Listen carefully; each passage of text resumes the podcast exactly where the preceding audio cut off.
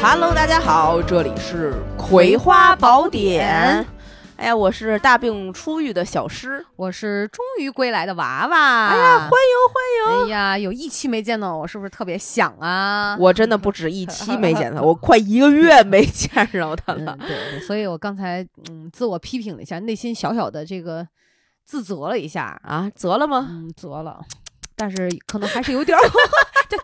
这换狗呢，这是还是有点无力改变，就是确实这个太忙了最近。对对对，前段时间真的责任100%都是我的啊！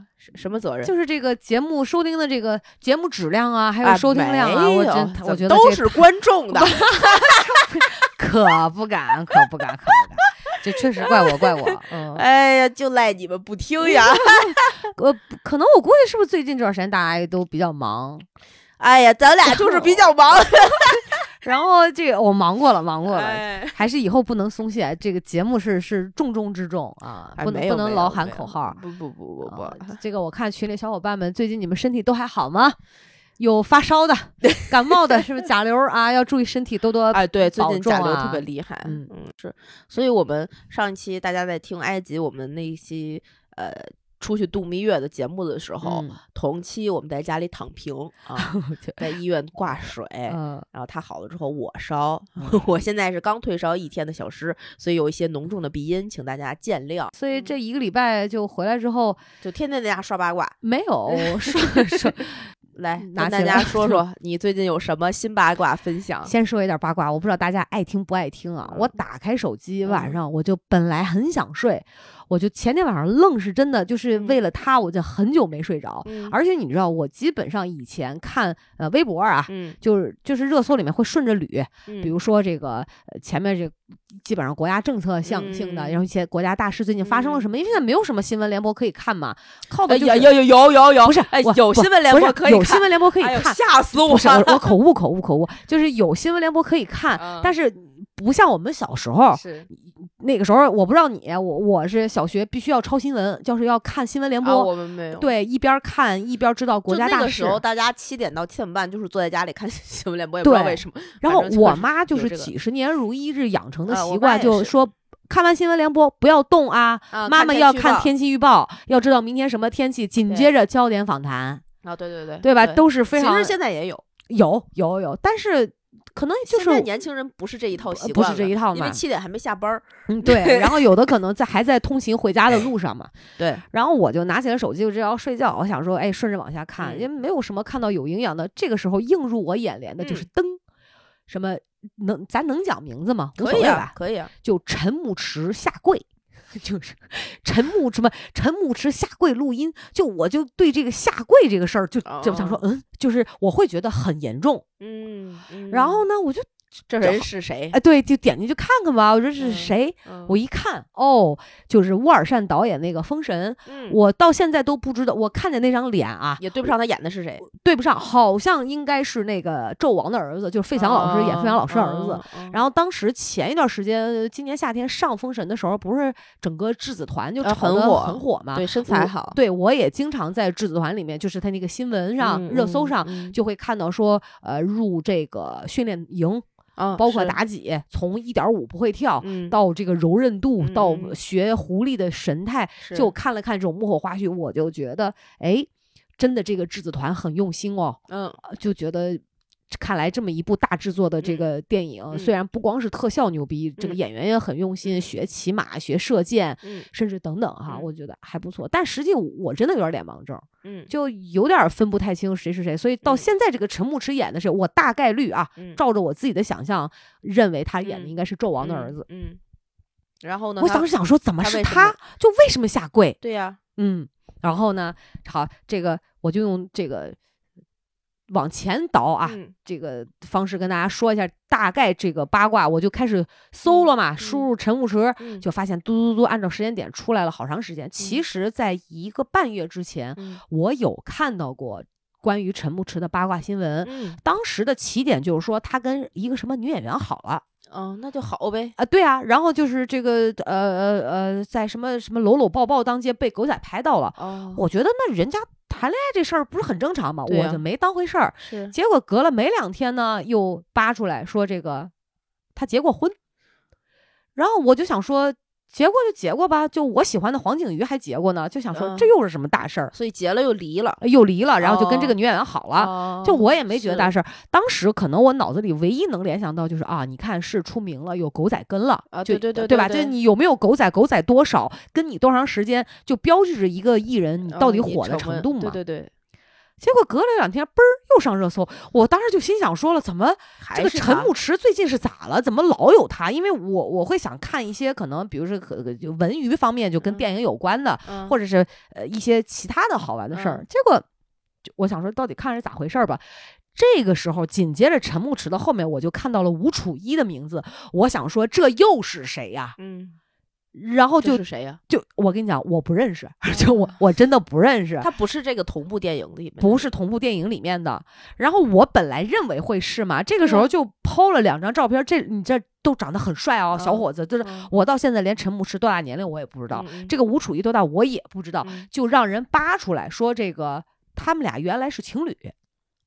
那就是吴楚一是男的啊啊对哦，我想说哦，就那个时候我就觉得哦，那就是呗，对啊，就想说就又开始就吃瓜路人们、网友们、就粉丝们又开始扒开了，就是这个又要挖人老底儿了嘛。我想说是就是呗，结果将近一个月的时间，我只要打开闲暇时间。早上拉个屎啊！我只要打开热搜，这个吴楚一就在文娱板块前3名，就是他挂着，就是他跟吴楚一这点破事儿。我想说看啥呢？什么？啊、我就不跟大家就好奇的同学们，你们就可以自己去搜啊，都有记录。就是什么吴楚一放陈牧驰的录音，就是他团队下场帮助陈牧驰去控评，啊，然后这个发什么声明。什么？你不是我的，你曾经是我的室友。我就说你是，就说陈牧驰对吴楚一说，我就跟大众解释，你是我的室友，我就是跟你拉过手，我跟兄弟拉过手，跟兄弟睡一张床，跟兄弟亲过嘴，怎么了？就这种的。吴楚一就把整个这个录音又给放出来，又在网上引起轩然大波。然后你知道，双方不停的你发澄清，我发声明，然后1、2、3、4、5、6条又小作文又开始了。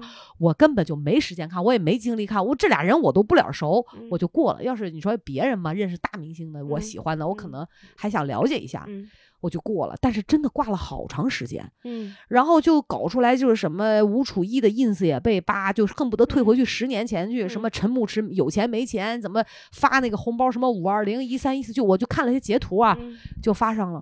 我想说，所以前一天的晚上。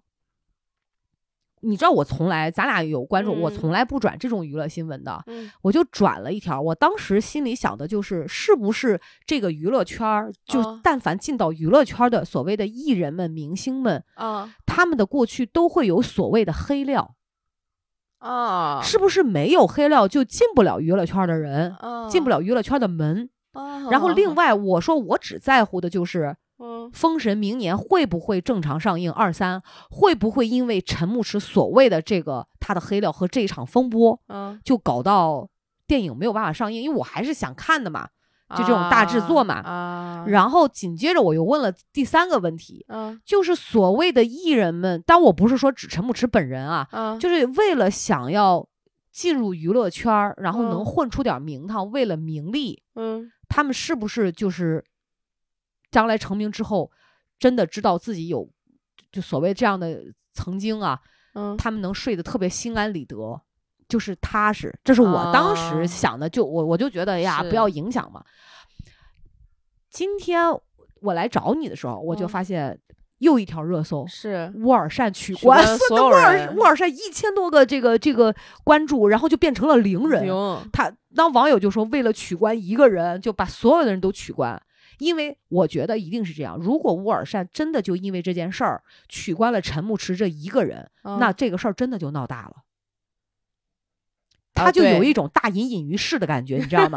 所以就是，哎，世宝，你别说，就咱先且不说，笑死，对吧？就咱且不聊，先不切入今天的主题啊，就是光单纯聊这个八卦的时候，就是我昨天想的，我就觉得说。看来这个事儿真的是闹得有点大哦，连乌尔善都下场了。对呀，对呀。然后你说人的导演肯定能不在乎自己的电影吗？你这要是因为你这么一烂屁股事儿，影响了明年电影后续2-3部不能上映，人家损失太多了，他可能用10年来筹备了这个电影，嗯，那就不是你的所谓的这种黑料和这个什么，不是现在你说的这个八卦这个事儿，我突然就这么小个事儿能影响到电影上不上映了，哇，这么小个事儿，万一他要被定性为什么劣迹艺人呢？所有带他的作品都不能上，不是他没干出什么出格的，对，违反道德、违反法律的事儿啊。对，我就令我不解的就是，就这些事儿值当挂将近2个月的热搜吗？就是到底是谁在炒这件事儿？到底是要干啥？为啥？他是要？就是要把陈牧驰踩死吗？你懂吗？然后再说一个插曲，我本来不认为这些事儿是有水军，就我每次看到有人写小作文说啊，你找水军什么雇粉丝什么来骂我吗？我想说真有吗？结果那天老吴介绍一朋友说，哎，这是水军头子，我想他开了一个，我想说哦，这个事儿是真的，你知道？我想说真的有这样的事儿。然后我就你知道我就真的混乱了，我想说。怎么了？干啥呢？不管他是同性恋也好，异性恋也好，就是首先来讲，这点私生活跟他的作品有关系吗？就跟我们从艺术层面说，我欣赏一部电影，我看看这个电影想要传达的一些价值观，对吧？包括他可能最先进的技术，就比如说我像看一个漫威电影，他可能也会有这种所谓的世界和平啊这种传说，但是更多这种特效或者是整个这种质感的东西，未必说它真的有什么特别高的艺术价值。咱暂且不论这个，就是它跟这个相关吗？它为什么要炒一些这样的事儿？不管是哪一方有什么样的意图，然后来搞这种东西，而我其实根本都不想看。所以你知道这个，但你挨条也点了。我没有，真的没有挨条点，就完全看了那个井号，不是有一词条嘛？就他老是吴楚一，老是陈牧驰，我想说干嘛呀？今天又来一个吴楚一发誓，陈牧驰发誓，然后昨天晚上吴楚一又放出了陈牧驰下跪的这么一个，哎呀，这如数家珍，对对，录音就全看的全是这种词条，就很烦，真的就很烦。嗯，我想说为啥呀？这怎么就没点别的可宣啦？就是他随便他是。直男也好，还是腐女也好，还是取向正不正，就是为什么这个是黑料？为啥呢？然后问题艺人本身也会把它界定成黑料，所以他们上来就会统一口径，会否认，然后团队下场会帮着去立，因为他前面立了人设，他人设啥人设啊？谁知道是什么人？肯定跟这个人设不符，反正他肯定立了 A 人设，然后他现在这些既往的故事可能跟他的 A 人设不符，然后。他的团队就要下场维护这个 A 人设，就否定他既往的故事，为了这些人设吸引到那些粉丝，就变成了一个。我其实跟你一样不能理解，我理性层面上我能理解，我连理性层面上我都理解不了。我能理解理性层面上我可以，我甚至能理解他有的一些手段是为了黑红也是红。啊，这个是对，就怕没人说，不怕有人骂啊。对，我甚至能有的事儿还能这么理解，而且还有一种就是人，你这，我但凡跟你吵架了，你只要不赢，你就继续上头的跟我吵，你不会主动放弃，因为那个前面的沉默成本太大了。所以我但凡你发了第一条，我跟了一条之后，我就不可能不回了，因为我原来已经发了那一条。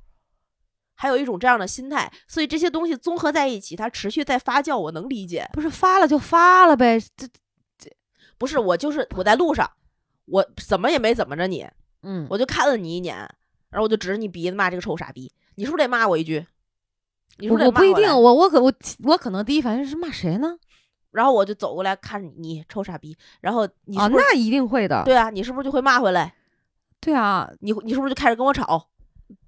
对啊，然后我就把一些原来你不知道的，但是你干过的事儿，然后摔你脸上，叽里呱啦跟你吵，你发现我操我没干过呀，你是不是又接着跟我吵？就开始陷入了一个叫什么自证的一个啊，对，奇怪的怪圈里面啊，好吧，就又得跟我吵，就好，这个可能是就这个现象，你在帮助我去理解，就是他俩之所以为啥吵。就是哎，就我都觉得就是反正挺狗血的吧，我问题是我真的不想看，就我觉得这种就扒人窗户根儿。就是隐私，或者可能我能理解到的层面是真的好奇吧，因为毕竟我对有一些艺人的那个有一些点什么的可能也会好奇，但我真的不爱看这种连续剧。嗯，哦，我就觉得占用这么多资源，甚至这个影响力好像都要超过《封神》这个电影本身了。哦，我的天，这种事情，如果你让你，因为我没怎么看这个最近微博啊，我不太关注这个事儿，我的微博只特定的看定就是定向的某几个账号发的某几件事儿，然后我看不看不我就关了，我都不看账号，就看完热搜就基本上跳就没有了，没有了。嗯，然后像这种事情就不在我平时的就信息能够触达到我的这个范畴里，嗯，所以我根本就不知道，我连这个人我都不知道，封神我都没看过，嗯。但是我非常不理解你刚才说的整个故事里，虽然可能不是很完善，不是很完全，也没有很细节，嗯，我不理解，就，嗯，这事儿有啥可关注的？对呀，就是接下来就是我也会在想这个问题，就是从他的粉丝的角度来讲啊，我都不理解粉丝为什么会觉得这个事儿可能不对。就比如说一个明星结过婚，一个明星谈恋爱了，一个明星原来跟他的同性的朋友可能有过情侣关系，这个关系里面可能还产生着一些奇奇怪怪的争吵，这些争吵可能很私人，但是很激烈，这不是很正常的人类会发生的事情吗？对呀，就我是最正常的人类会发生的事情了。对呀，这让我想到曾经很多明星就会讲说，你们多请各位媒体记者多关注我的作品，对啊，少关注我的私生活。其实我想说，他说我也是一个普通人，也会有正常的爱恨情，我也觉得很正常啊。就我们为什么好像对打听别人家的事儿，就裤裆里那点事儿，就特下三滥的事儿，就特贼拉感兴趣，你知道那网友扒的那个戏呀，什么什么吃生蚝，当是什么暗语说他们原来在一个什么新疆馆子，哎，我真的很好奇，就谁拍的？我肯定是他们自己原来某个朋友，就借助互联网的记忆，在哪个平台 ins 上也好，干嘛也好，然后发过什么小的短文啊，然后大的合影里边的小细节啊，就这帮网友，我现在特别不理解，这帮网友是不是闲的没事儿干，除了这件事儿没别的事儿？嗯，就我就觉得怎么了呢？人就发了，怎么了？谁还没点啊懵懂无知、矫情写小酸文的时候不可以吗？我现在其实特别不能理解这个，也不说饭圈文化吧，它可能有一些贴边，但是又没有那么就是那么准确。你说贴边是贴什么边？就是这件事儿底下的那些去扒这个故事的这些网友，跟那些饭圈里面的人的行为有一些类似，可能又没有那么精准，就是会为了你的这个关注的艺人，不管是因为这件事儿关注他，是为了他的好关注他，还是为了他的坏关注他，反正你在关注他，然后就会事无巨细的考古他原来的每一丝网络痕迹。我特别不能理解这种行为，你去扒一扒你自己的男朋友或者是前男友，我还能理解，因为他跟你有直接的，就是现实生活中的直接接触，你看了他的过去，知道他的可能原来喜欢这个，后来不喜欢那个了，可能还能有一些话题聊，有一些延展性。你看这么个人，你不是，你知道你说到这儿，我就特别想专门找一期节目录一录啊，就是这个人到底可以为了自己的喜欢付出多大的代价和付出多少精力跟时间。我尤其就这种饭圈这个，我确实是完全空白，我是一点儿都不懂。但是咱回到说今天聊的，我就想说，就这个微博没有别的东西可弄了是吗？就是他就不能来点什么你知道？怎么好像70%-80%都是娱乐新闻，然后都是在我看来都是这种极其无聊的娱乐新闻。你知道最可笑的是，当我蹲在马桶上，我想看一点可能跟社会热点沾边的哈，或者一些时事性的东西啊，你竟然发现就是想放松一下，你竟然发现你还要去烧脑，浪费你的精力和眼力去读一篇小作文，你这是多烦人嘛？然后你还得想这里面谁跟谁有逻辑关系，我就觉得为什么我们怎么现在这个微博变成这样了呢？我现在打开现在的微博热搜啊，就没有什么是特别值得一看的。就什么刚才对23条潘玮柏什么瘦胖自如关我屁事，就很奇怪，就是干嘛？他没有别的可买热搜了是吗？他有作品吗？我现在觉得最可悲就是很多人没有作品，整天拿一些你知道这种边角料。这33条，吴千语说没有谈过渣男，这都是什么呀？哎，我现在略微懂一点，我觉得都是买来的。就是你有没有觉得微博有点丧良心了？就真的有点丧良心了。这我们不在微博，我们还得发微博。不是，就其实我真的想说，就现在的媒体啊，就我不太懂媒体，但我曾经认为媒体的职责和它的职能和它的这个所谓的道德感的一个掌控，它是有一个对吧？对，我觉得它其实担负了非常大的一个责任。对对对，当然。但现在就目前我们看到的这些东西，是不知道他们兜里装了多少钱，懂吧？就你理解我其实我想说的意思吧？对，嗯。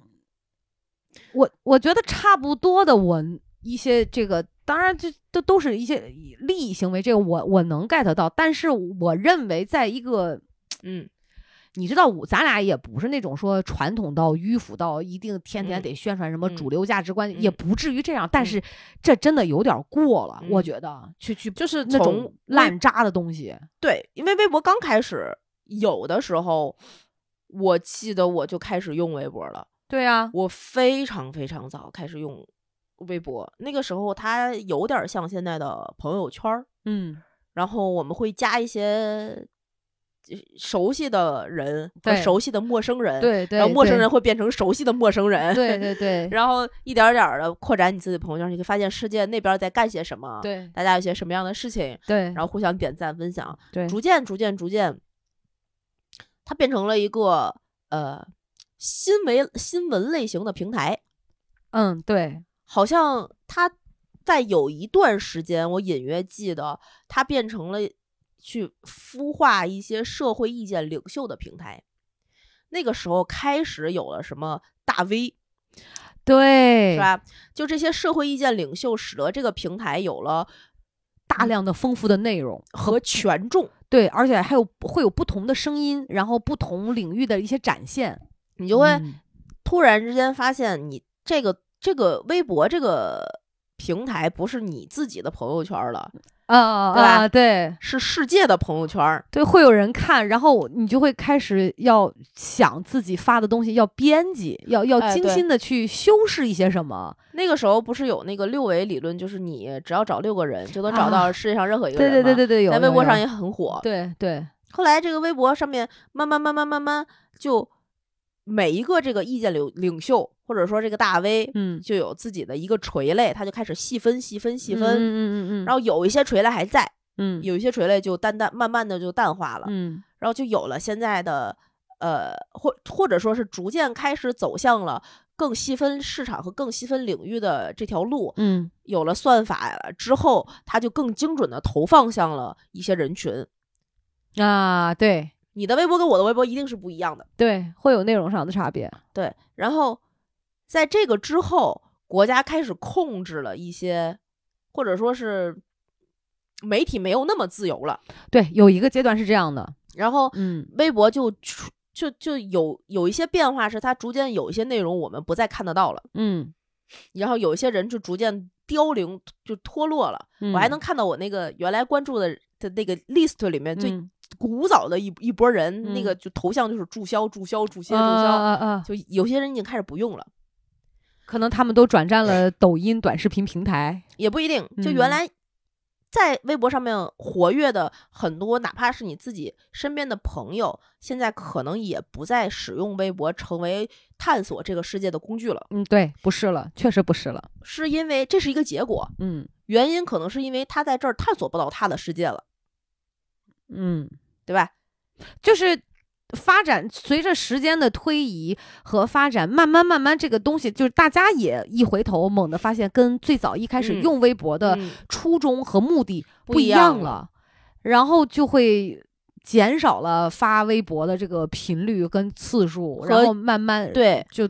也少去用它了。对，而且就也不太在乎说我还是否记得那个账户和密码，找不回来吧，就无所谓，就是开始变成一个可有可无的一个状态。确实像你说的，然后现在微博就慢慢的，特别是最近这一些年，具体多少年我已经没有什么印象了，但是就是最近这些年，除了国家大事的发声平台，特别是近3年的一些国家大事的发声平台之外，它就是一个娱乐媒体，对对，或者说是它70%-80%的比重是一个娱乐媒体，所以你不怪我为什么会老是看到这些吧，因为我们反过来讲，从有这个大号、大 V 开始能够引导话语的走向，引导舆情，开始你就会发现一些明星入驻变成了大 V， 它自然而然它就是那明星成为大 V， 大 V 和大 V 之间就有比较，因为他有数据，他有一个你的粉丝量，那他的粉丝因为对于他的喜爱，爱屋及乌，就一定会为他做更多的所谓的贡献，爱的供养嘛，一点一点他就成为了一种在微博上面刷这些数据的习惯，或者说是就怎么样吧，因为我们当时我然后就会开始有这样的公司，对对对，你会有是这么演变来的。现在我们给一些品牌去推，你到底去选 A 明星的代言人好，还是 B 明星的代言人好的时候，粉丝量，他会看你的粉丝量、影响力。粉丝量现在也都已经不是最核心的，粉丝量是其中的一个指标之一。比如说你超话签到的数量，你的这些粉丝的日活，他到底每天都在里面转评赞是多少？你到底有多少人是活跃的人？超话是什么？就是一个明星他的话题他的话题广场里面那个超级话题，然后他会有一个签到，有多少人给他真实的每天在签到，是他的日活的粉丝量的一个指标。这些的水军公司也可以操作，是可以做的，但是他没有那么精准。挺贵的感觉，不是贵贱的问题它就这个东西是有一些参考指标的，那它就变成了一个数据化的平台，它可以给这些娱乐明星提供一些数据化的参考和标的，让知道我要一个500万的，就是500万粉丝量级别的。我们这种品牌或者是我这个活动，我要一个10万粉丝量级别的5个人就够了。它有类似这样的功能，而这种功能催生了它再去发展它本身核心的这个功能，变成了它产品差异化的一个指标。你看微信就不会有这样的功能，它就是更私人的。抖音也有类似的功能，它也有点赞、评论、转发、粉丝量，然后这个观看数量之类的阅读量。等等，然后它有直播，微博也有，但微博跟抖音又完全是两个从内容的赛道不一样的媒介。小红书也逐渐在走这条路，但小红书又是另外一个逻辑，它在种草这个领域上面再去深耕。哇！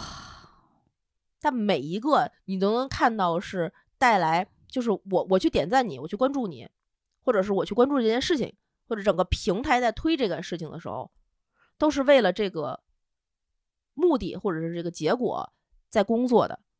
大家会要你最直接、最第一次、最下意识的那个反应，他就会给你最刺激的、最有吸引眼球的、最能引发你去转发、去评论、去点赞、去关注的那些个故事。好，那你说到这儿，我就是顺着这个，我就咱先说微博这个事儿啊，因为后边我可能还有几个问题，就是咱就说到微博这个这个它已经变成，那像你这么说，我觉得我能理解到，就是数据一定是跟它的利益效益挂钩的嘛，对吧？那它就一定会有，那咱现在也都知道，就会有水军啊，会有可能买热搜啊，多少钱啊，往下砸啊，压新闻啊，它一定会受这个。那作为媒体，应该一个就是他的责任感和他的这个社会的社会价值感的这么一个社会责任感，一个对人们的这个社会的一个舆论导向的应该起到重要作用的一个。那我认为这个事儿就变得不那么纯粹了，就是或者说它的比重占的太多了。你说这个其实就很有意思，很值得讨论。现在微博有过一次改版。嗯，你看它的第三条还是第四条，它后面不是有那个什么报啊、赞啊、费啊，就是它会有一个小的圈儿，里面是一个带颜色的字儿，这个字儿它就表达了你这个词条是什么样的热度。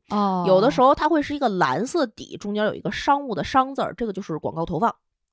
它哪怕在微博第三条热搜的位置上，你就很明显知道这个是我买来的，这是商务投放、品牌投放，我就要这一条。你先不管它多少钱，但是我就要这个位置，那就是商务投放。它做出这个改变是近几年的事情，原来那个位置是没有这个商务的。不管哪怕我们知道这个第三条就默认是开放给大家买的，那这一条也会有跟大家普遍一样，就是这个排名的可能性。那现在被规范出来，它就是一个商务。但剩下的我们再去操盘媒体的这个过程中是有自然流量这一说的，它就是自然热搜上去了，大家就是自然而然的在关注一些娱乐明星和娱乐媒体，它就自然而然成为了这个热搜榜单中的一个。你说这不是社会在关注的东西吗？那如果我们这个媒体说为了自己的这个社会责任感，我控掉其中可能多少的比重，然后把一些正能量的或者是科技的，对呀，或者是一些什么东西创新的呀、有引领的呀把它硬搁在这个热搜里面，那这个热搜榜单就不是自然而然形成的，就不尊重现在社会本身在发展的趋势，这对吗？这也是一个值得探讨的问题。我们到底要不要控制，从哪个方向怎么控制舆论，其实是这么多年大家没有结论的一个事儿，没有结论，它就是自然而然发展的。好吧，那你说到这个，就是我觉得我可以就是引发我的思考哈，但咱就说一点吧，我这么讲，就是我觉得应该这么去表达，我们不求说这个像你讲的，就是通过自然发酵看自然的这个流量是不是整个社会的真实的一个关注的点，可是就这些污糟的事儿，这些烂七八糟的裤裆里的事儿，扒人家窗户根的事儿，就我们得看是什么样的人现在还在用微博。我其实觉得，如果像咱俩这样，就是他已经对这个社会、对整个，比如说我们的媒体有一些基本的判断和分析哈，你形成了自己的这种价值观的时候，我觉得啊，就看看，我乐意看就看，不乐意看就不看，这个事儿完全就不会对你造成任何一丝影响。但是就比如说，可能会有很多年轻人。14、15岁、16、17岁、17、18岁，他有很多的事情没有定格的时候，没有定性，他对很多事情缺乏基本判断的时候，都是这些烂渣的新闻，就不由得会让我揪心。我为啥会这么说？我外甥，就长得非常的帅气，然后呢，今儿我姐就是跟我打电话的时候还在讲说。当然作为父母我是希望他能够好好学习的，但是即便就是退一万步讲，他的学习成绩不咋样，但只要他是一个健康的人，身心健康，他的基本的价值观没有什么问题，我是 OK 的，但现实当中他说孩子就会能听到或者接触到什么被包养啊，你懂吗？然后啊这种什么家庭条件特别好，然后躺平啊，摆烂啊，然后就是包括什么抖音直播呀，然后他说我就是要挣钱。然后这个，但是就你没有什么思想可以传递，你纯属就是靠时间，靠你的年轻，然后去逗人开心，所以他妈就会觉得说这个事情 no 是完全不行的。其实这点我觉得，如果我做妈妈，我是能理解的。就他去做抖音直播这件事儿不行。对。然后呢，包括说这个什么因为是一个男孩嘛，这个包括性取向啊，其实。他妈就说我会很担心，孩子走入社会，他接触这么多大量的这种新闻，这种非常快的，可能不一定哪儿看的，他说咋办呀？就是你懂吧？我就把这个，哎呀，我就想说了，这个事儿吧，就是你说咱是不是媒体多一点这种引导，倒也不是说思想不包容，咱不接受其他的观点或者是一些社会现象，但是你老是弄人家裤裆里这点事儿，你知道就很恶心，你知道吗？他会有人好奇，真的会好奇。连我一个快40岁的人，我就说下跪，哎呦什么什么发誓，哎呦就这种字眼啊，很刺激你哦。而且他那个词条就会很刺激你的，什么出轨啊、劈腿，什么这个啊性取向什么问号，你会有猎奇心理，连我都有。你都别说一个正在青春期发育、刚懵懂无知的孩子了，多可怕！我是不是有点夸张？对，你刚刚想说啥？你说，我觉得社会责任是一方面，但是现实的情况是我们没有办法改变这个社会。我们爸妈生咱们的时候，那个时候电视可能也并不普及，电视上演那些港台的电影的时候，我们现在奉之为经典的那些什么古惑仔呀、白娘子传奇啊，大家都会觉得这是糟粕。一个小孩对看那些武打片看金庸毁了。我们也好是有偷着在课桌底下看小说，看琼瑶，这些都是什么呀？琼瑶当时不就是一个女的爱上了一个有妇之夫，然后过上一些小三生活，最后要就一帘幽梦那种的爱恨情仇。对，不，咱不也都是看着这些东西长起来的吗？就是你看，我是觉得这个事儿里面有一个很奇怪的悖论，或者说很奇怪的问题，家长会把自己的责任甩给社会，就觉得哎呦我天哪，这个社会环境这样了，我孩子怎么办？你教育啊！哦，对，这个你说的对，是这个问题。你指着社会改变吗？不可能的，你当年的社会的样貌和你爸妈的样貌也不一样，但你不是也长起来了吗？对，没有问题。一代人有一代人的问题和烦恼，一代人有一代人的环境本身不会发生任何变化，对，你也拿环境没有办法，我们只能去教这个孩子怎么正确的应对这个环境。就是你看，哎，这又引发了另外一个点啊。就是你刚才说到父母，说到我们小时候嘛，就是你看我们都是哎呀看完新闻联播、天气预报、焦点访谈，就我们受到的所有的这种教育、这种社会大环境的这个影响，其实等我们长大之后，我们会说父母啊，你怎么思想这么保守啊？你不接受其他的活法，你不接受其他的样子哈。然后我们会指责父母，就是会觉得他们很落后。但是我现在成年之后，我再看到好啊，社会现在是比之前的包容性大得多得多得多。我们可以接受不同的性取向，我们接受不同的观点，然后甚至就不同的说法、不同的活法。你可以结婚，你可以不结婚，你可以有工作，你可以没工作，诸如此类的，包容性变强了。我反而又觉得好像，又是觉得是不是有点太过了？就是。我不知道我这个意思表达清楚了没有？就是好像也会有一些不安和害怕，就是就像你刚才讲的，其实一代人有一代人的活法，对。可是我依然觉得，也不知道自己该把自己放在一个什么样的时代的位置上比较合适。就是它好像两种不同的，各都是有利有弊，这个我是承认的。然后。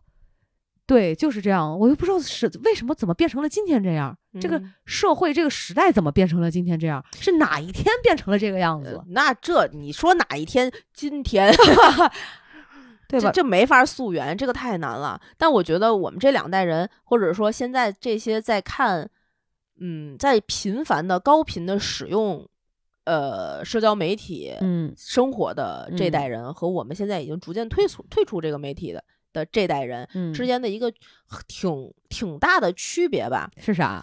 就咱们这代人去看，不管是小的时候看那个《射雕英雄传》还是看那个《古惑仔》是为了自己高兴。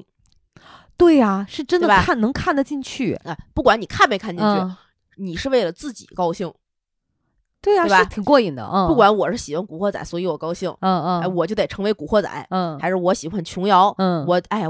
我得幻想我是那个女主角。我高兴了。我就是自己高兴。我喜欢皮卡丘都是我自己高兴。对吧？现在这波孩子呢，有一种很奇怪的，或者是我不理解。啥？就是他是为了让他的偶像高兴，所以我高兴。哦，那这更超纲了，我更理解不了了。就比如说他的那个，我今天特高兴，就是因为我今天实在是太太快乐了，是因为我的偶像冲上了榜单的几几。我们今天打头的这个名次得到了什么什么什么，可能打头这个词儿都有点就太复古了。打头是什么？投票哦，就投票哦，就打电话投票哦，不，这不是啊，但是这个意思了，就打电话投票。喂，您好，我是芒果台嘛，不是啊，我要投快乐男生2号苏醒。不是，咱俩这期节目各大平台连电视都 TV 都给咱俩封杀了。没有没有没有，不是这意思，但是是这个感觉，就比如说。他们现在我不知道到底有多少成分是为了我自己，在这个我是说在活跃在微博这些平台上面的这些孩子们啊，不是说那个真的非常有自己的生活有自己的追求，那些绝大多数可能在这个媒体的聚光灯下，我们看到了仿佛是世界全部的那一个媒体样貌，只是整个世界的非常小的一部分。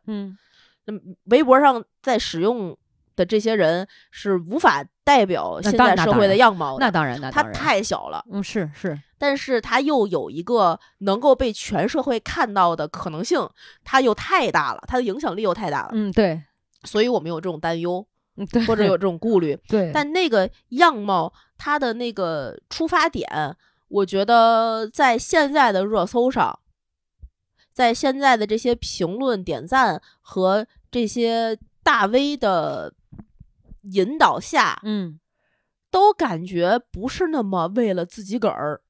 我其实特别不理解这个事儿。就我买一可乐，这可乐得我喝我才高兴。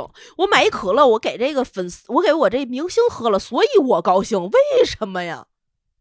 不是，这不是跟以前我理解的啊，这不跟以前追星一个道理？不对哈，追星是他追到了他自己高兴啊，那他追到了送给。偶像东西，偶像收了我给的东西，所以我高兴，不对吗？我觉得是不是跟现在一个逻辑？虽然我没追过，就那你还有个中间有个东西呢吧？什么呀？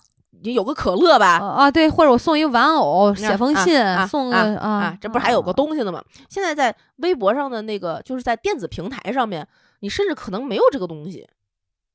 我就是天天看他的故事，我高兴。那是纯有病，神经病！你看人家，你花的时间和精力看人家，不然看自己不行啊？不是，不然为什么这么多热搜，这么多粉丝给他就是点赞、评论、打赏、进去加？说着说着好像把自己绕进了。好，等一下啊！你说的这个，我不知道能不能归了包齐哈？你咱就顺着这个你这个分析说，那微博的这个打赏跟抖音，短视频没有打赏吧？不知道有没有？怎么没有？有吧？不争这些，不争这些，就说嘛，什么这种的，跟抖音直播或者是短视频送礼物，这个有异曲同工之妙。就我这个行为，你的这个不理解啊，说这个粉丝是看见偶像高兴，他高兴这个事儿，你不理解吗？我不理解，就是为什么要给主播们花钱？就点赞，然后真的就是打赏，刷火箭，刷那个啥，就他得到了我就高兴，就他得到了这个东西，就你把钱给人家你高兴，那我真想说你给我点钱我高兴，你高兴不？对，是啊，这咱俩的不理解大概差不多，核心是差不多一样的。我忽然对我就有一种深深的被时代淘汰了的感觉，你不配了现在。哎呀，我也开个直播，大家也可以给我刷嘉年华，一个3000多，我并不嫌贵，好吗？嘉年华刷起来，就是所以你看，真的是媒体也变成了现在这个样子。就像刚才录节目之前你在说，我们哭快速的刷，你说快乐，对吧？为什么现在是偶像快乐，我们快乐？那你说短视频不快乐吗？我们看短视频是不是也快乐？现在年轻人看快乐吧？快速的多巴胺的分泌嘛。对啊，但我认为这个快乐不持久嘛。就现在就是快嘛。我那天也是跟一朋友聊天，跟一姐们儿，她说这个，哎呀姐，5分钟3个抖音短视频就能看完一部电影，我现在可不可能去真的花3个小时看完一部电影？我当时好，我觉得是可能我去电影院花3个小时看奥本海默，人会觉得我是傻逼。我跟你说，现在你说这个，我忽然意识到刚才的这些不理解，是因为我们原来吸收或者是获得快乐的途径是从 A 点到 B 点的过程啊。我们做一顿饭，我们看一个电影，听一首歌，我们要这个过程，这个过程中它有起伏，有可能有一个前奏，然后有个高潮，有一个慢慢的下降，最后有一个结尾。你从这个过程中得到一个完整的故事，你感到完整的体验，你有一个丰富的情绪，你觉得啊快乐了，悲伤了，你有一个感受，你有一个获得感。嗯，对。现在很多时候我们得到的是 A 点到 B 点的结果。人们为这个结果买单，为这个结果的那个幸福感、获得感买单，就是我不需要再花，就是节约了这个过程的那个时间买单。我不需要再花3个小时看一部电影，我就能知道它的故事，我高兴。所有的电影的主角都是小帅和小美啊，对对，真的，所有的抖音都是这首歌的高潮的2句，你一定听一首歌，不管是任何一首歌，从咱们小的时候听的所有的歌都是跟着高潮唱最得劲，对吧？那因为那种传唱度最高，它旋律，但是你对这首歌的理解是因为它有前面的 A 段有 B 段，你慢慢平铺直叙到了那儿了。对啊，你知道稻香讲的不是那个家里的城堡的事儿。对吧？你记得那年想象的城堡，对吧？对对对，稻香讲的不是你们家有城堡的事儿，对吧？他讲的什么事儿？你自己讲了什么战争的事儿？反正是爱国情绪的事啊！对对对对对，对吧？嗯，它是一个过程，但现在你就知道乌蒙山连着山，祁蒙山连着山尾山，你麝香夫人是谁不重要，他月光洒下小水潭就可以了。到底在布拉格广场到底这个是干什么？就前面什么？前2天有一个抖音小视频可逗了，有一个男的出来，听说我有首歌，一个英国还是哪，反正是个外国的，听说我有歌在中国贼火，大家都用它来刷抖音。嗯嗯嗯嗯嗯嗯嗯嗯嗯嗯嗯，就有首歌，嘟嘟嘟嘟嘟嘟嘟嘟嘟嘟嘟，反正就类似于这样的一首歌，背景音。但我只有这一首歌火，然后那个人就特别沮丧。反正有这么一个片段，但我就他就那条被点赞好长，嗯，好多人，嗯，但他就只有这么一首歌，只有这么一小部分火。我现在听的什么许嵩啊、汪苏泷啊，我能识别出来这首歌是他的，我只能识别出来那2句。他但凡给我放前奏或者放开头，我根本就不知道是谁唱的。嗯，不像咱们小的时候一听歌，前奏叭一起，立刻七里香，我就说是七里香。对对对，前2天我们在才逗的办公室潇洒走一回，那放前奏就知道。前2天我们在办公室，好像是隔壁的那个部门，嗯，放不知道放什么背景音乐，可能在测试，嗯，就放了一首歌，嗯，然后我们就我们这一组就开始跟着唱，嗯，也不知道为什么，你根本就没有任何记忆，但是所有的词从脑海中流过，啊，对对对对啊，我知道那种感觉，太爽了，就是那种感觉，嗯，然后我们就跟面面相觑，哎，就面面相，我操，这什么歌啊？哎，不是还记得，反正就最后，哦，蔡依林说爱你，说爱你，哦，对对对对对，啊，少了，年轻的记忆就开始攻击你，嗯，对，就是你能知道他的每一个细节，但是你又记不起来他每一个细节，这种感觉挺奇妙的。但现在这个年代，没有一首歌是这样的，没有一个故事是这样的，不是？那好，我觉得是这样，就是那是媒体是引导了大家。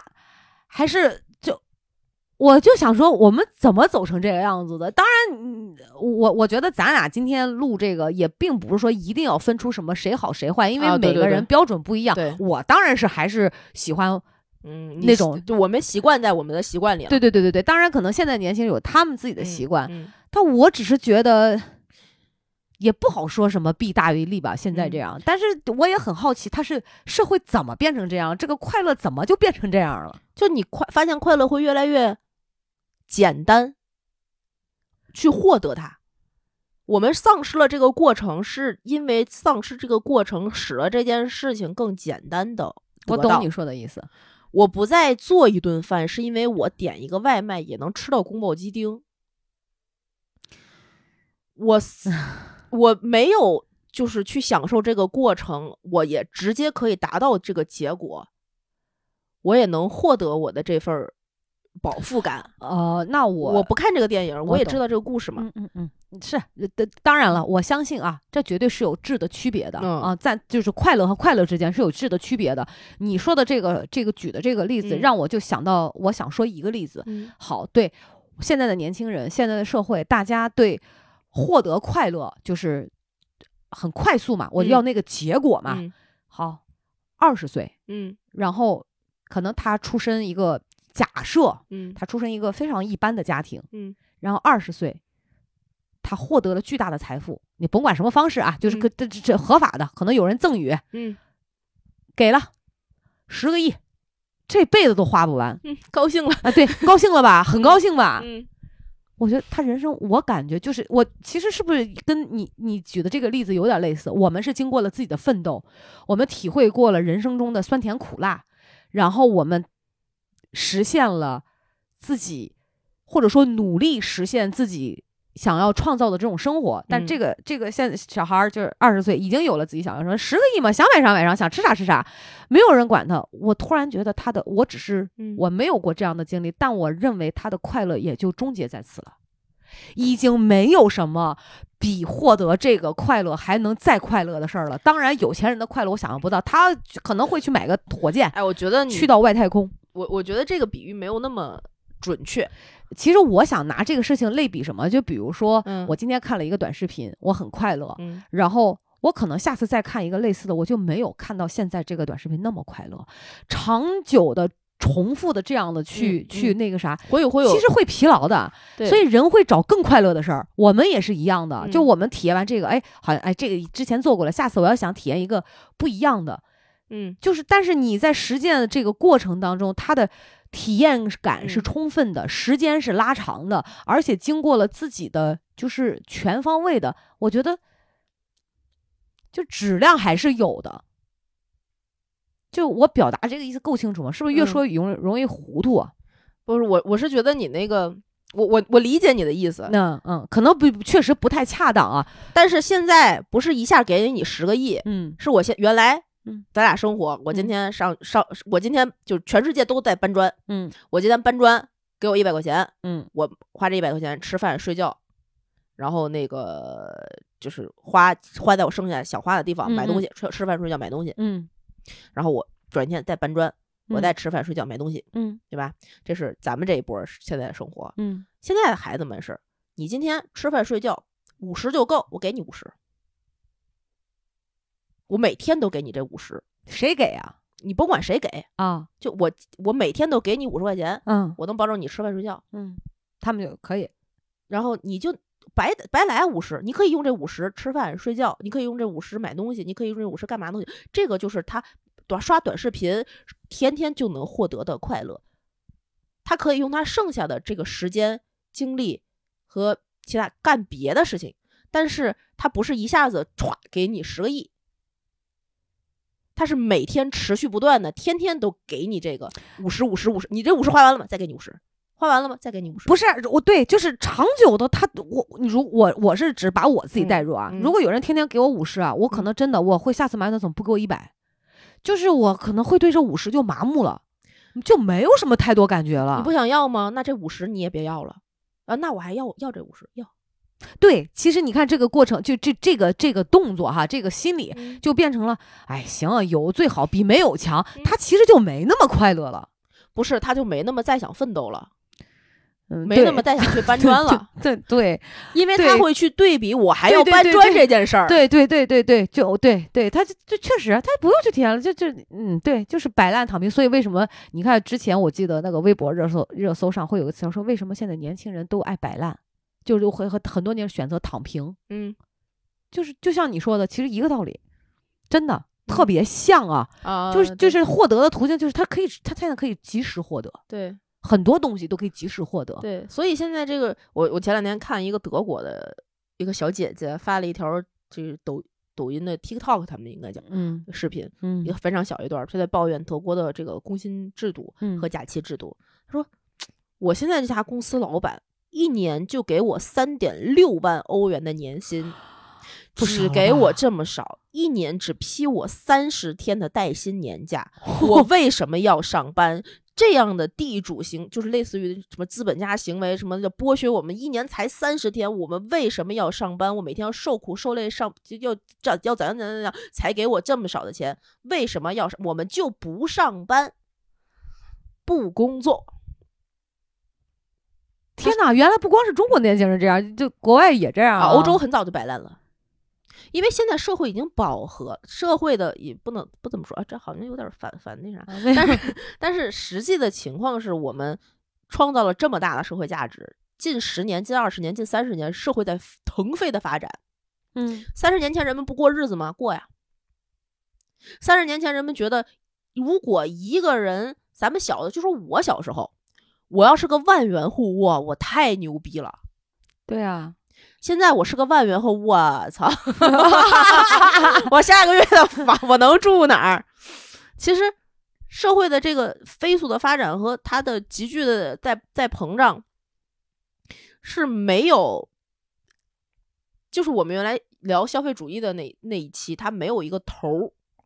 但没有头不代表它没有满足当下的所有社会需求，它是分配不均的问题，而不是你要持续。所以其实有很多人不工作，如果我们把就理想化的情况下把资源平均下来，有人其实已经不需要工作了。我们最后的目标不是工作为了得到不工作的生活吗？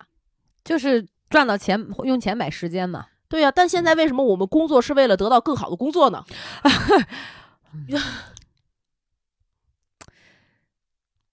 这个，所以换算到现在的这个小朋友们在刷视频也好，在抖音上看，咱们原来看电视剧为了高兴，对吧？对啊，我看了好，这个人太惨了，哇，这个女主怎么那么悲剧？哦，白娘子，哦天哪，他们在一起了，就是会带入，对，会带入，会去体验他们的体验。然后他们这个男人叫小帅，他有一天走进了一个塔里面有个老和尚，老和尚告诉他不要娶白蛇，最后他跟白蛇历尽了千辛万苦，幸福的在一起了，高兴，鼓掌，哈，高兴。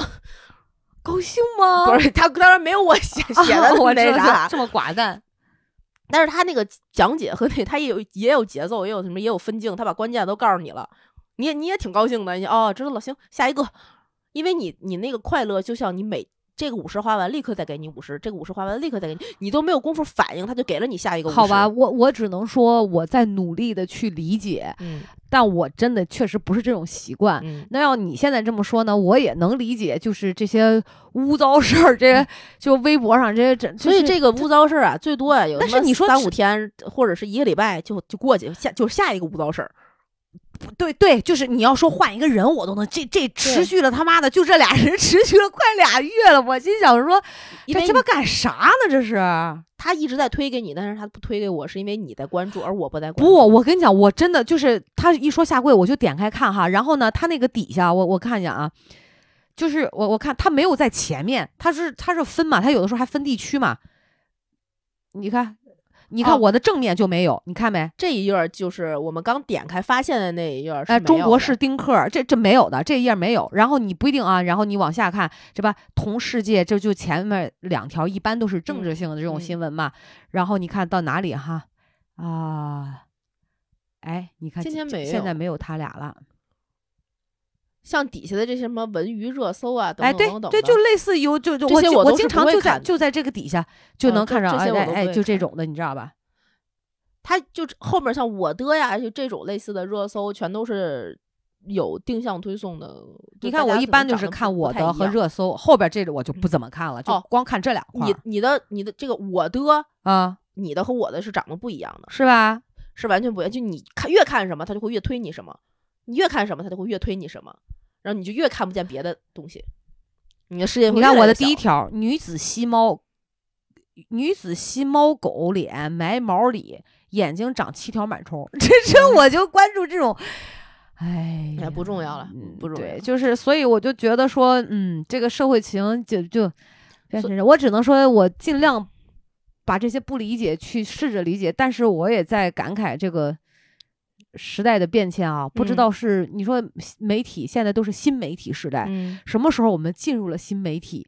然后哪一天开始，好像猛地回头就开始有人总结叫新媒体时代。你发没发现，隔几年我们就会出现一个新的名词，然后这个名词好像引领了一些什么，但实际上我觉得未必，换个角度看，不一定是引领，很有可能是已经时代和社会悄然发生变化几年之后的一个总结。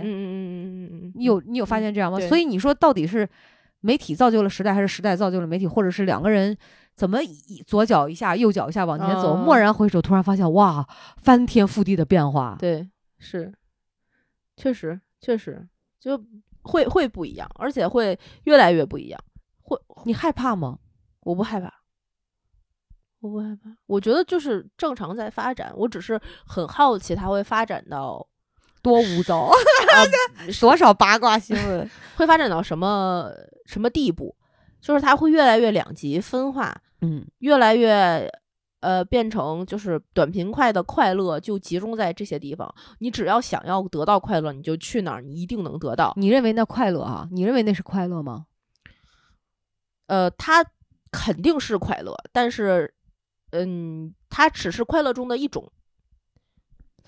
我不知道，我其实很难把就是刷短视频这个定义到快乐里面，就它不属于我快乐的一个部分，组成部分。就我看那些就是真的睡前无聊要入睡之前，看看那个王女士家他们那农村房子盖成什么样了，今天他们大锅饭做什么了，就是这样。然后或者如果我想买一点便宜的洗发水，这个直播间是不是又卖什么螺蛳粉啦？睡觉。你说我快乐吗？可能，当然我觉得我会有满足。但你说你在说这些的时候一直在笑，你不知道吗？对啊，就是我描述你会认为就这也是一种快乐。对，那我觉得就可能就是概念不一样。就打发无聊的时间，你会从那儿找点高兴。我这儿看看挺高兴的，我那儿看看挺高兴的。对，但你不会说因为这个摆烂吧？就像现在年轻人一样，就是他觉得我觉得现在年轻人也没有摆烂，他们只是不再持续深度的挖掘和体验，也不一定。我觉得是他们可能获得信息太容易了，他们还没有找到把自己持续深度的思考应用的领域和方向。那还有这样的能力吗？将来还会有这样的机会？肯定有这个能力。我觉得思考是人类最精华的一个技能，不会被放弃，也不会丧失。它一定会随着人类的进步而持续在进步，只是它没有在应用在我们现在原来，或者是我们原来习惯应用的一些地方了。我们可能觉得人们不思考了，但不一定，人们可能在思考一些别的，我们不知道。对，所以我觉得我会期待以后的日子里面，可能一些就是原来需要付出很多努力或者是过程的事情变得简单，但那些过程没有被剥夺，我们仍旧有选择的权利。我可以选择今天在家做一顿饭，也可以选择订外卖，我都能吃到宫保鸡丁，但每一个宫保鸡丁都解决了我不一样的情感需求。我可能今天就是为了匆匆的满足忙完我的工作，填饱肚子，所以我订了一个宫保鸡丁。它最快的得到了让我就是得到满足。我也有可能今天因为我的老公特别想吃宫保鸡丁，我就花心思做了一顿我自己做出来的饭，所以我们两个就是吃了一个情感密度很高的晚餐。它同样是让我们都有了生活方式的不一样的选择和体验。对，我可能今天真的过的一天非常糟心，我就想在短视频里面稍微疏解一下我的压力，那我有这样的一个平台总比我没有，我需要看一本冗长的小说，从他的悲剧一直看到他最后在一起花一整宿，或者是我需要打扰另外一个朋友的一整夜的时间来疏导我自己的这个郁郁寡欢要直接。那我更愿意相信这些媒体或者这些时代的进步带给了我们更多的选择。对，我觉得从你这个角度看，就听上去舒心多了，就是马上我就觉得，哎呀，不用那么焦虑啊，因为我一直坚信人是有很强的自控能力，和你刚才说的，他到了一定的程度，他一定再会去寻找更多，他去让他更有更有成就感的事情的能力和主动的这种驱动力的。我一旦刷了3天的短视频，我一定会觉得无聊。对啊，但是我需要这3天让我觉得无聊我才能走到下一个阶段。这也是一种体验。我觉得这3天就是给我积蓄能量的，或者是去抵消我原来那些不好的不良情绪的。它这3天的短视频不重要吗？它非常重要。嗯，对，不然我怎么去开启我意识到我无聊之后的下一段旅程呢？我觉得你要从就是这样的方向和心态去解读，我觉得就显得正面很多，就马上就让我对看过这么多污糟新闻的这种焦虑啊就一扫而光。我觉得就还是放松一点，就也没啥。但是当然对，就我觉得现在的孩子们虽然在这样的媒体环境里生长，但是他们天天的处在这样的环境，也有抗体啊。他也，你说孩子傻吗？不傻，因为他天天都他从小处在这样的环境。我觉得他没有那么对，是没有那么傻，就是会有一些抗体，但有些事情一旦发生了，就是怎么讲？对那些发生的家庭来讲，就是100%特别对糟心的事儿。对，就像那些看了金庸的小说，从2楼、3楼跳下去，觉得自己会飞的、会气功的，对吧？每个时代都有啊，真的是。所以，这个不是金庸或者是媒体的问题，对，这不能就是赖到整个大环境，对，那就太自私了，对。就自己的所以我觉得都是有利有弊，就是被时代的大手推着，然后很多社会的整个社会结构也好，然后不管是社会部门也好，这种分工也好，都是在悄然的发生着变化，就是只能适应。我觉得我还是就思想里面有特别落后的、特别保守的那个部分，不是我，或者是特别抗拒的一个部分。我觉得你有的时候就会特别关注变化里面可能你无法接受的，然后把它往负面的方向去引。哎，对，我容易的，对，特别会。对，我现在只能做到就是，做不到，对，做不到，就是你都别说好事啊，接受就。能不说话已经是很尽力的，你懂我想说的意思吧？对，但我觉得这个是一个好的开始，就是我们能看到不好的开端，但我们要想到好的解决方案，或者是好的一面，对，再去往好的一面引导。如果我们总看见一些不好的，或者没有什么好处。对，而且我觉得我曾经认为我是一个不会放弃的人，但就这次演出之后，我就是题外话哈，就是因为说到我的问题了嘛，我觉得要善于放弃啊，对啊，对，我就像你讲，我那种。影响我自己内心秩序的，我不会再做第二次，就再见，放弃。对，因为我知道我没办法改变，就我看到那个不好的东西，或者跟我自己想象三观不一致的东西，就太难受了，特别难受。而在我看来，我不能妥协，所以就这样，大家就是叫井水不犯河水，完事儿我不碰就可以了，就要善于放弃，不能硬刚。是。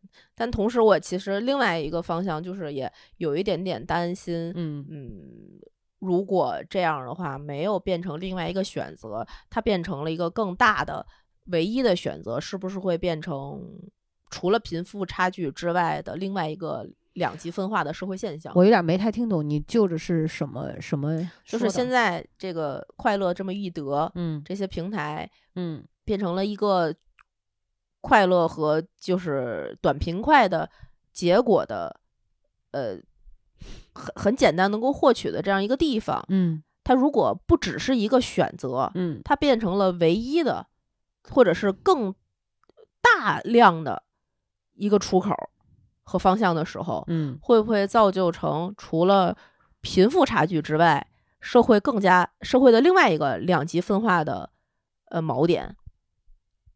就是我们的思维能力、思考能力变成了另外一个两极分化的路径，就真的有一些，就我觉得，你说的这个就比刚才你就是总结的那个又更深了一层。就是虽然在我们要试着去接受，不去抗拒，但是什么事儿都是有利有弊的，这就可能会带，我不能说绝对不会出现，我觉得是有可能的，或者说会有一部分人，可能会变成你嘴里说的这样。就是对我是当然这个也有杞人忧天的部分，我不知道为什么是杞人忧天。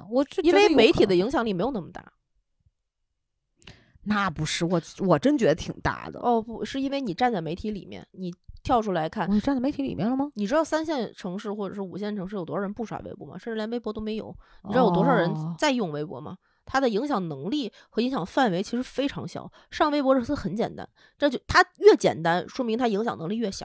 嗯，花钱就能上。只是我们因为看它，但我们也是因为站在这个就是看它的这个人堆里，才觉得它影响力大。我准备给卸了，真的可以，没有问题。很多人就不要它了，也没什么。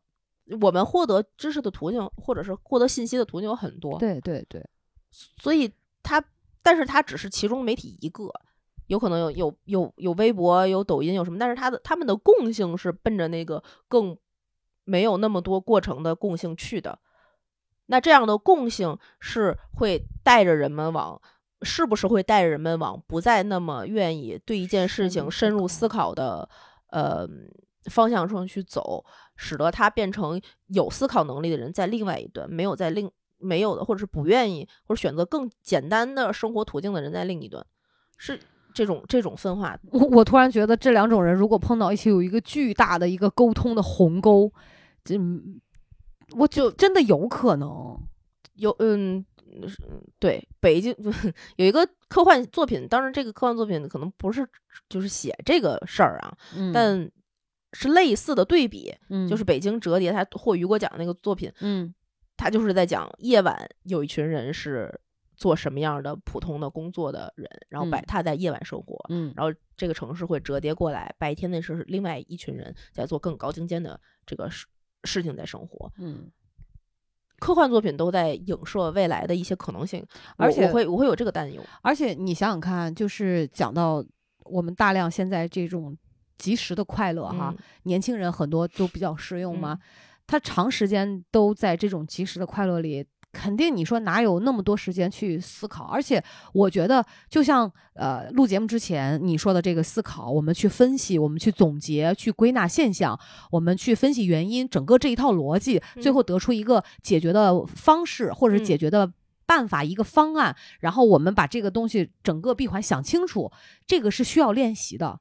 那摆明了就是，我觉得人在长期的这种状态里面，你觉得还会有那个心思、那个心情，说我能安下心来花时间去走完这个过程，去练习吗？我不知道，那可能最后就会说造成你说那种我不知道两极分化的过程。我有这个可能性，有这个可能性，但我不知道，我已经不是年轻人了，反正我也不再过他们。但是你自己的是倾向于那种深度思考的，愿意花时间去体验过程的这种啊， 对，因为我是这么生活过来的，但其他人是什么样的我不清楚，我也不知道。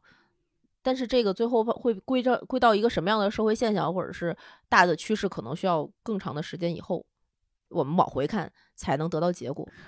我现在会有一个对标的一个看看吧，我觉得这个需要时间，可能到他的28岁、38岁，也许就看得出来这个时代在他身上。他可以作为现在一个有代表性的一个年轻人一个缩影，然后看他在身上留下，在他身上留下什么样的烙印。